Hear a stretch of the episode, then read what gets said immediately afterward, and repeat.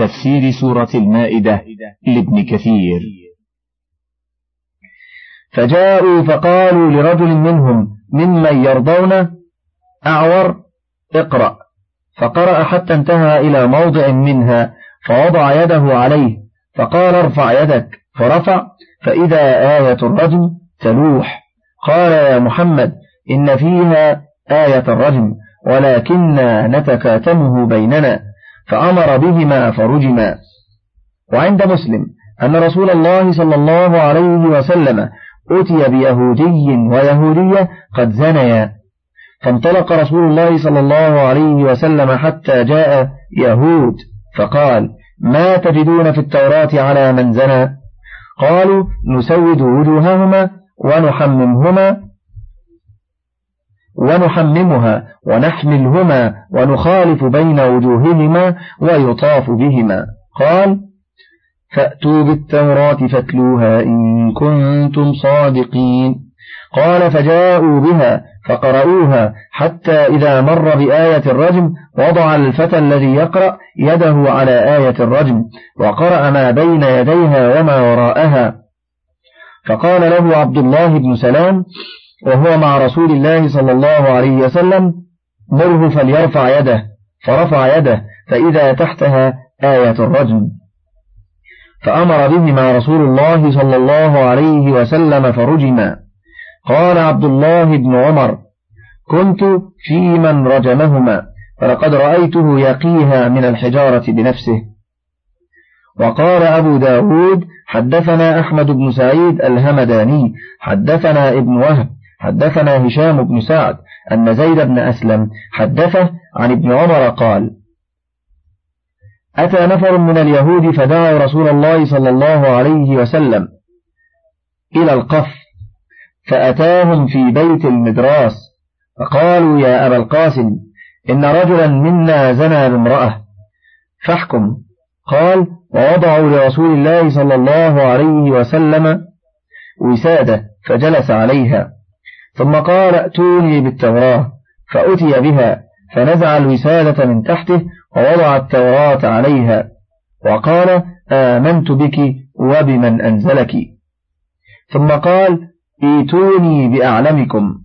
فأتي بفتى شاب. ثم ذكر قصة الرجم نحو حديث مالك عن نافع. وقال الزهري: سمعت رجلا من مزينة ممن يتبع العلم ويعيه، ونحن عند ابن المسيب عن أبي هريرة قال: زنى رجل من اليهود بامرأة، فقال بعضهم لبعض: اذهبوا إلى هذا النبي فإنه بعث بالتخفيف، فإن أفتانا بفتيا دون الرجم قبلناها واحتججنا بها عند الله. قلنا: فتيا نبي من أنبيائك.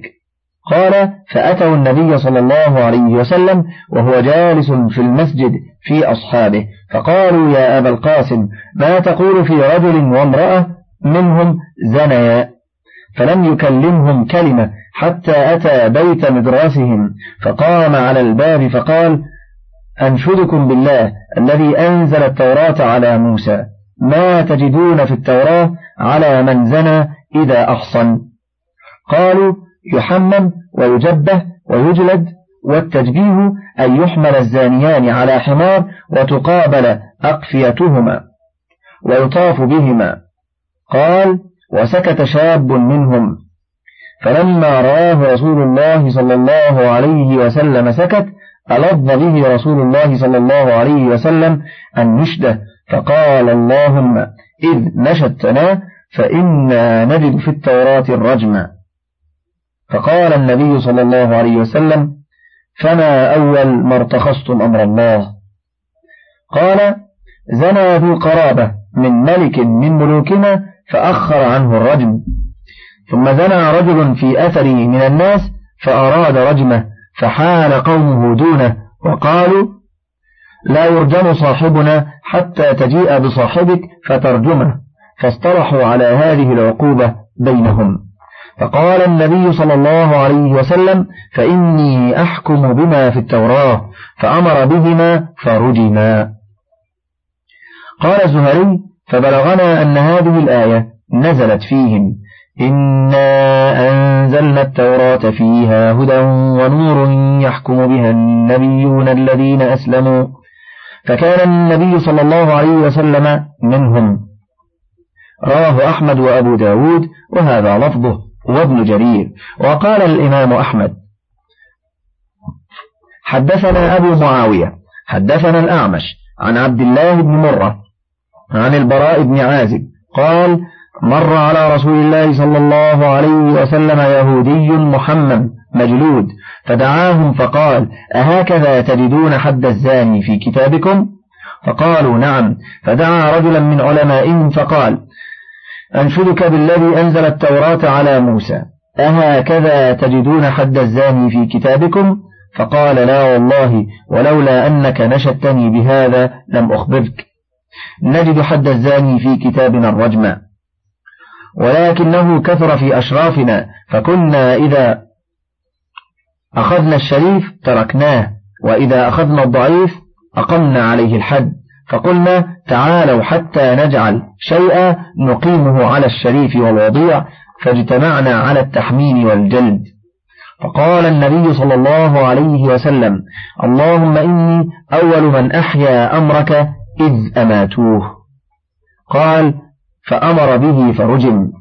قال: فأنزل الله عز وجل: يا أيها الرسول لا يحزنك الذين يسارعون في الكفر، إلى قوله: يقولون إن أوتيتم هذا فخذوه، أي يقولون إيتوا محمدا، فإن أفتاكم بالتحميم والجلد فخذوه، وإن أفتاكم بالرجم فاحذروا، إلى قوله: ومن لم يحكم بما أنزل الله فأولئك هم الكافرون. قال في اليهود، إلى قوله: ومن لم يحكم بما أنزل الله فأولئك هم الظالمون. قال في اليهود: ومن لم يحكم بما أنزل الله فأولئك هم الفاسقون. قال في الكفار كلها. انفرد بإخراجه مسلم دون البخاري وأبو داود والنسائي وابن ماجه من غير وجه عن الأعمش به. وقال الإمام أبو بكر عبد الله بن الزبير الحميدي في مسنده: حدثنا سفيان بن عيينة، حدثنا مجالد بن سعيد الهمداني عن الشعبي عن جابر بن عبد الله قال: زنى رجل من أهل فدك، فكتب أهل فدك إلى ناس من اليهود بالمدينة أن سلوا محمدا عن ذلك، فإن أمركم بالجلد فخذوه عنه، وإن أمركم بالرجم فلا تأخذوه عنه. فسألوه عن ذلك فقال: أرسلوا إلي أعلم رجلين فيكم. فجاءوا برجل أعور يقال له ابن صورية وآخر، فقال لهما النبي صلى الله عليه وسلم: أنتما أعلم من قبلكما؟ فقال: قد دعانا قومنا لذلك. فقال النبي صلى الله عليه وسلم لهما: أليس عندكم التوراة فيها حكم الله؟ قالا: بلى. فقال النبي صلى الله عليه وسلم: فأنشدكم بالذي فلق البحر لبني إسرائيل، وظلل عليكم الغمام، وأنجاكم من آل فرعون، وأنزل المن والسلوى على بني إسرائيل، ما تجدون في التوراة في شأن الرجم. فقال أحدهما للآخر: ما نشدت بمثله قط. ثم قال: نجد ترداد النظر زنية، والاعتناق زنية، والتقبيل زنية، فإذا شهد أربعة أنهم رأوه يبدئ ويعيد كما يدخل الميل في المكحلة فقد وجب الرجم. فقال النبي صلى الله عليه وسلم: هو ذاك. فأمر به فرجم. فنزلت: فإن جاءوك فاحكم بينهم أو أعرض عنهم، وإن تعرض عنهم فلن يضروك شيئا، وإن حكمت فاحكم بينهم بالقسط، إن الله يحب المقسطين. ورواه أبو داود وابن ماجه من حديث مجالد به نحوه. ولفظ أبي داود عن جابر قال: جاءت اليهود برجل وامرأة منهم زنيا، فقال: ائتوني بأعلم رجلين منكم، فأتوه بابني صورية فنشدهما: كيف تجدان أمر هذين في التوراة؟ قال نجد إذا شهد أربعة أنهم رأوا ذكره في فرجها مثل الميل في المكحلة رجما. قال فما يمنعكم أن ترجموهما؟ قال ذهب سلطاننا فكرهنا القتل، فدعا رسول الله صلى الله عليه وسلم بالشهود فجاء أربعة فشهدوا أنهم رأوا ذكره مثل الميل في المكحلة، فأمر رسول الله صلى الله عليه وسلم برجمها. ثم رواه أبو داود عن الشعبي وإبراهيم النخعي مرسلا ولم يذكر فيه فدعا بالشهود فشهدوا. فهذه الأحاديث دالة على أن رسول الله صلى الله عليه وسلم حكم بموافقة حكم التوراة، وليس هذا من باب الإكرام لهم بما يعتقدون صحته لأنهم مأمورون باتباع الشرع المحمدي لا محالة، ولكن هذا بوحي خاص من الله عز وجل إليه بذلك وسؤاله إياهم عن ذلك ليقررهم على ما بأيديهم مما تواطؤوا على كتمانه وجحده وعدم العمل به تلك الدهور الطويلة. فلما اعترفوا به مع علمهم ومع عملهم على خلافه بأن زيغهم وعنادهم وتكذيبهم لما يعتقدون صحته من الكتاب الذي بأيديهم وعدولهم إلى تحكيم الرسول صلى الله عليه وسلم إنما كان عن هوى منهم وشهوة لموافقة آرائهم لا لاعتقادهم صحة ما يحكم به، ولهذا قالوا إن أوتيتم هذا أي الجلد والتحميم فخذوه أي اقبلوه، وإن لم تؤتوه فاحذروا أي من قبوله واتباعه. قال الله تعالى ومن يرد الله فتنته فلن تملك له من الله شيئا أولئك الذين لم يرد الله أن يطهر قلوبهم لهم في الدنيا خزي ولهم في الآخرة عذاب عظيم. سماعون للكذب أي الباطل، أكالون للسحت أي الحرام وهو الرشوة كما قاله ابن مسعود وغير واحد، أي ومن كانت هذه صفته كيف يطهر الله قلبه وأن يستجيب له.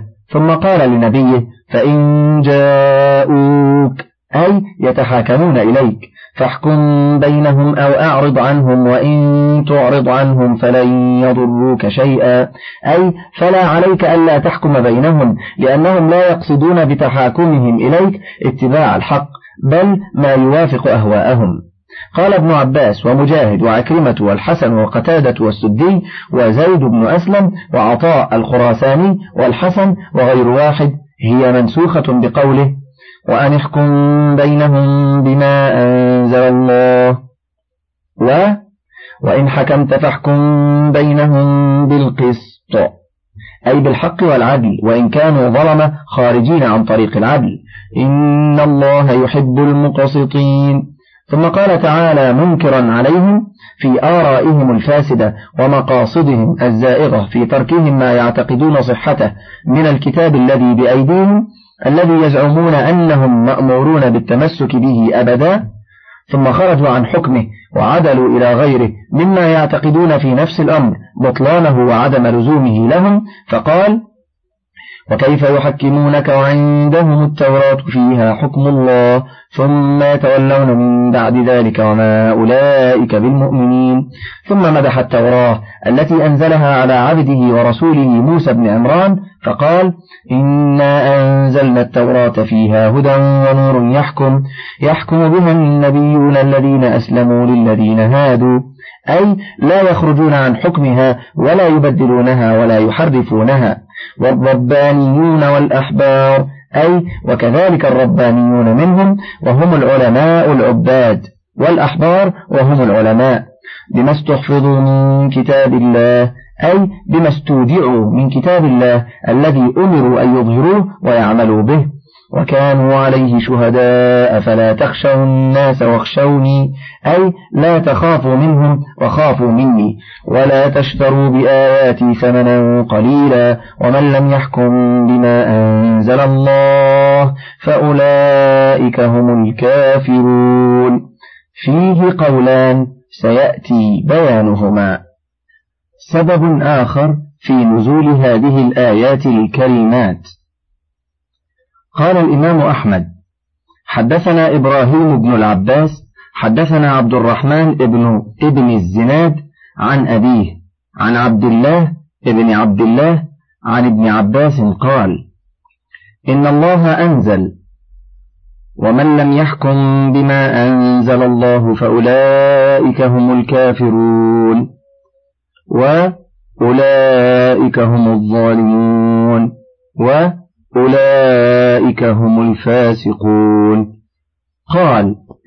قال ابن عباس: أنزلها الله في الطائفتين من اليهود، وكانت إحداهما قد قهرت الأخرى في الجاهلية حتى ارتضوا واصطلحوا على أن كل قتيل قتلته العزيزة من الذليلة فديته 50 وسقا، وكل قتيل قتلته الذليلة من العزيزة فديته 100 وسق، فكانوا على ذلك حتى قدم النبي صلى الله عليه وسلم، فقتلت الذليلة من العزيزة قتيلا، فأرسلت العزيزة إلى الذليلة أن ابعثوا لنا 100 وسق، فقالت الذليلة: وهل كان في حيين دينهما واحد ونسبهما واحد وبلدهما واحد دية بعضهم نصف دية بعض؟ إنما أعطيناكم هذا ضيما منكم لنا وفرقا منكم، فأما إذا قدم محمد فلا نعطيكم. فكادت الحرب تهيج بينهما، ثم ارتضوا على أن يجعلوا رسول الله صلى الله عليه وسلم بينهم. ثم ذكرت العزيزة فقالت: والله ما محمد بمعطيكم منهم ضعف ما يعطيهم منكم، ولقد صدقوا، ما أعطونا هذا إلا ضيما منا وقهرا لهم، فدسوا إلى محمد من يخبر لكم رأيه، إن أعطاكم ما تريدون حكمتموه، وإن لم يعطكم حذرتم فلم تحكموه. فدسوا إلى رسول الله صلى الله عليه وسلم ناسا من المنافقين ليخبروا لهم رأي رسول الله صلى الله عليه وسلم، فلما جاءوا رسول الله صلى الله عليه وسلم أخبر الله رسوله صلى الله عليه وسلم بأمرهم كله وما أرادوا، فأنزل الله تعالى: يا أيها الرسول لا يحزنك الذين يسارعون في الكفر، إلى قوله الفاسقون، ففيهم والله أنزل وإياهم عن الله عز وجل. ورواه أبو داود من حديث ابن أبي الزناد عن أبيه بنحوه.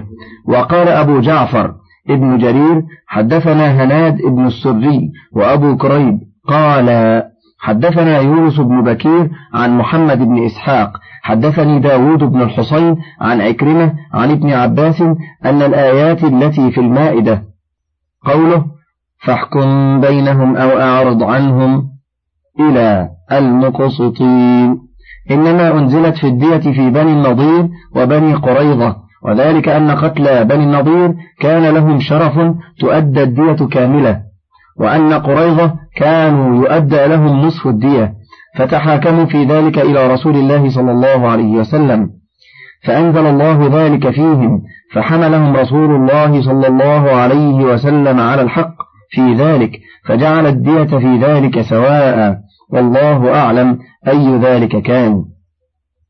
ورواه أحمد وأبو داود والنسائي من حديث ابن إسحاق بنحوه.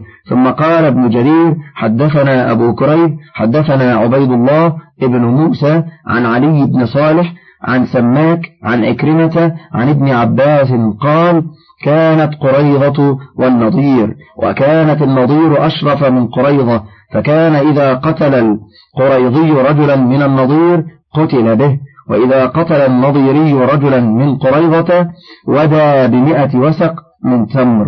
فلما بعث رسول الله صلى الله عليه وسلم قتل رجل من النضير رجلا من قريظة، فقالوا: ادفعوه إليه، فقالوا: بيننا وبينكم رسول الله صلى الله عليه وسلم، فنزلت: وإن حكمت فاحكم بينهم بالقسط.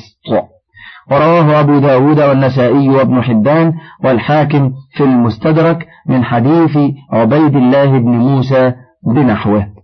وهكذا قال قتادة ومقاتل بن حبان وابن زيد وغير واحد.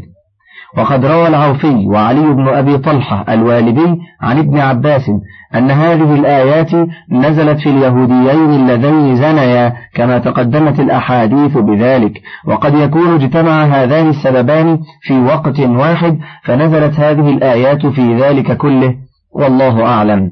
ولهذا قال بعد ذلك: وكتبنا عليهم فيها أن النفس بالنفس والعين بالعين إلى آخرها. وهذا يقوي أن سبب النزول قضية القصاص، والله سبحانه وتعالى أعلم. وقوله تعالى: ومن لم يحكم بما أنزل الله فأولئك هم الكافرون، قال البراء بن عازب وحذيفة بن اليمان وابن عباس وأبو مجلز وأبو رجاء العطاردي وعكرمة وعبيد الله بن عبد الله والحسن البصري وغيرهم: نزلت في أهل الكتاب. زاد الحسن البصري: وهي علينا واجبة. وقال عبد الرزاق عن سفيان الثوري عن منصور عن إبراهيم قال: نزلت هذه الآيات في بني إسرائيل ورضي الله لهذه الأمة بها. رواه ابن جرير.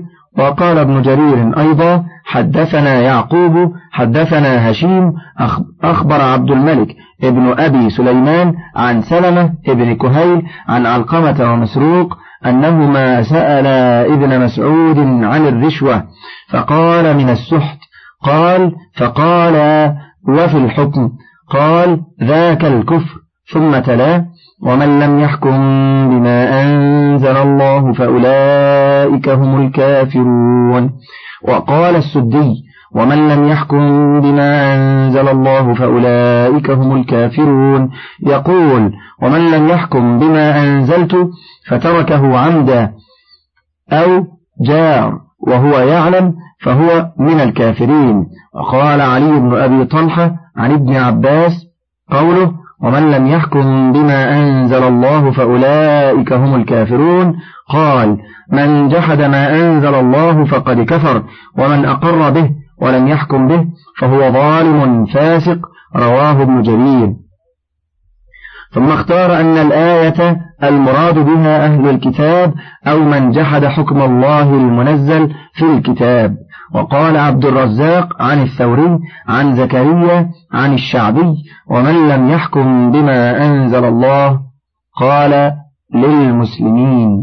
وقال ابن جرير: حدثنا ابن المثنى، حدثنا عبد الصمد، حدثنا شعبة عن ابن أبي السفر عن الشعبي: ومن لم يحكم بما أنزل الله فأولئك هم الكافرون، قال: هذا في المسلمين.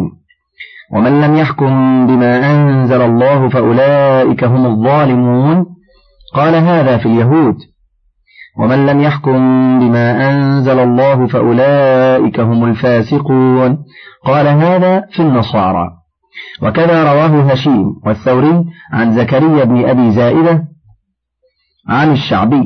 وقال عبد الرزاق أيضا: أخبرنا معمر عن ابن طاوس عن أبيه قال: سئل ابن عباس عن قوله: ومن لم يحكم الآية، قال: هي به كفر. قال ابن طاوس: وليس كمن يكفر بالله وملائكته وكتبه ورسله.